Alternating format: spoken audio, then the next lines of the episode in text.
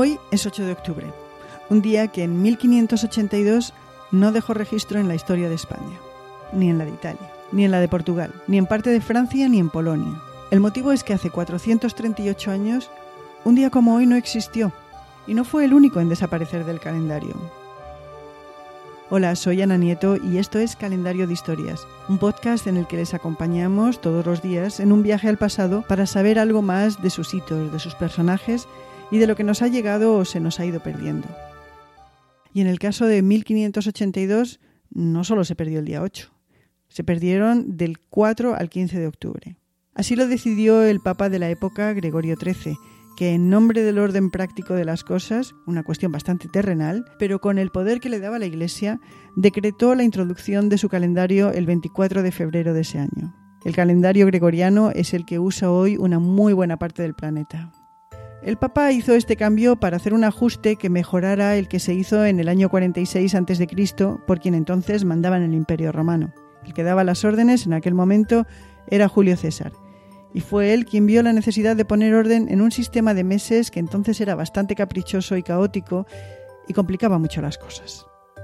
César puso la tarea en mano de los astrónomos de Alejandría para establecer un calendario basado en el tiempo que toma a la Tierra trazar una órbita alrededor del Sol. El problema es que los astrónomos chocaron con la realidad de que nuestro planeta tarda algo más de 365 días en ese tránsito. En concreto tarda 365.24, 23 y pico. ¿La solución? Redondear al alza tras la coma y hacer que el año tuviera 365 días y punto 25, es decir, una cuarta parte de un otro. Cada cuatro años esa cuarta parte se recuperaba en un día que se creaba en febrero. Así nacieron los años bisiestos. Con esa estabilidad que daba el calendario juliano, las estaciones llegaban siempre con una relativa puntualidad y hacía más fácil la vida, para empezar a los agricultores. Pero el redondeo de esas horas significaba que había unos 11 minutos y 4 segundos que desaparecían, y el paso de los años terminó convirtiendo esos minutos en días. Para cuando Gregorio XIII era papa, la desincronización con el calendario solar ya era de 10 días. El paso de más tiempo cambiaba el calendario estacional y había que hacer ajustes, pues sobre todo para evitar que el verano mm, fuera frío. El Papa Gregorio XIII formó una comisión a la que puso al frente al médico, astrónomo y matemático Aloysius Lilius para que cuadrara el calendario civil, agrícola y religioso con las circunstancias celestiales. En esta comisión hubo un español, Pedro Chacón, que era un teólogo experto en la historia de la Iglesia y que ayudó con las festividades eclesiásticas.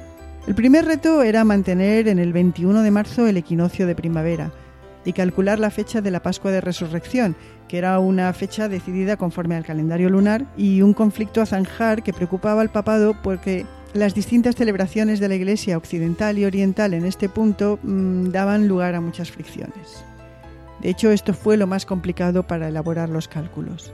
Se estima que la comisión tardó entre 5 y 10 años en presentar un calendario al Papa que redujera el error del redondeo. ¿Cómo se hizo? Se mantuvo la solución del año bisiesto, cada cuatro años, excepto en los años centenarios que no son divisibles por 400.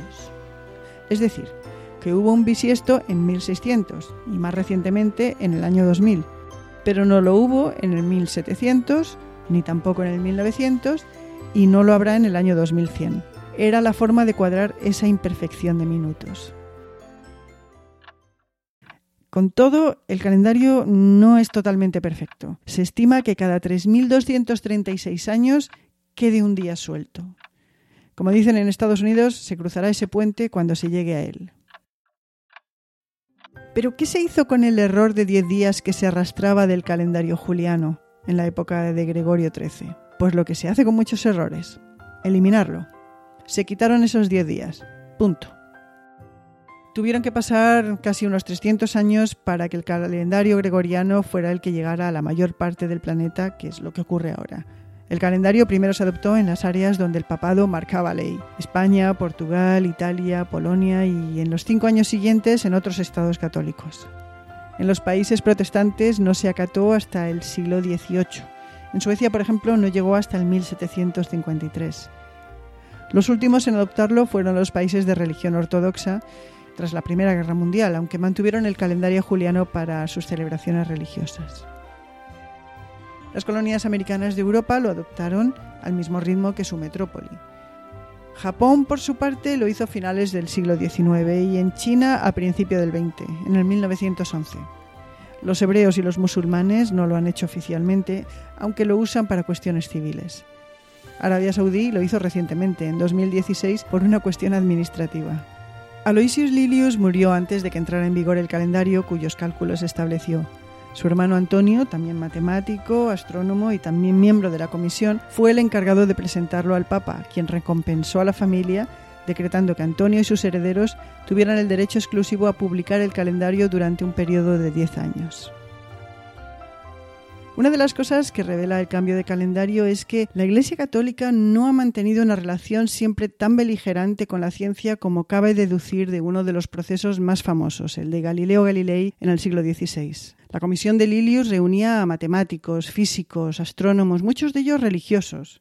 El jesuita Cristóbal Clavius del Colegio Romano era uno de los miembros de esta comisión y el Vaticano tuvo un equipo científico durante siglos. En el siglo XIX fue un jesuita el que propuso la clasificación de las estrellas según su espectro, por ejemplo.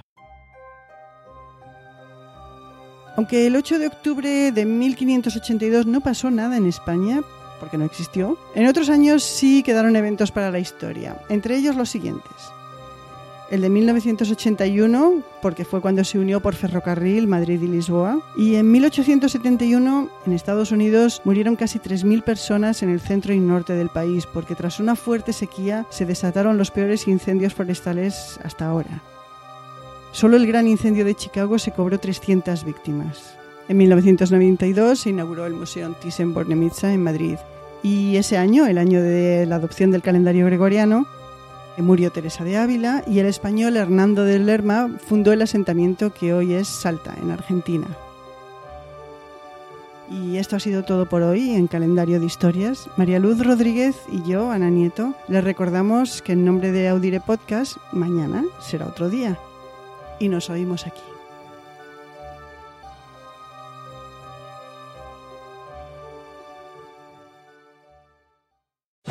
Karen is the proven expert in addiction treatment. A recent independent study showed that 94% of Karen patients were still in recovery 90 days post-treatment. Visit caron.org slash real.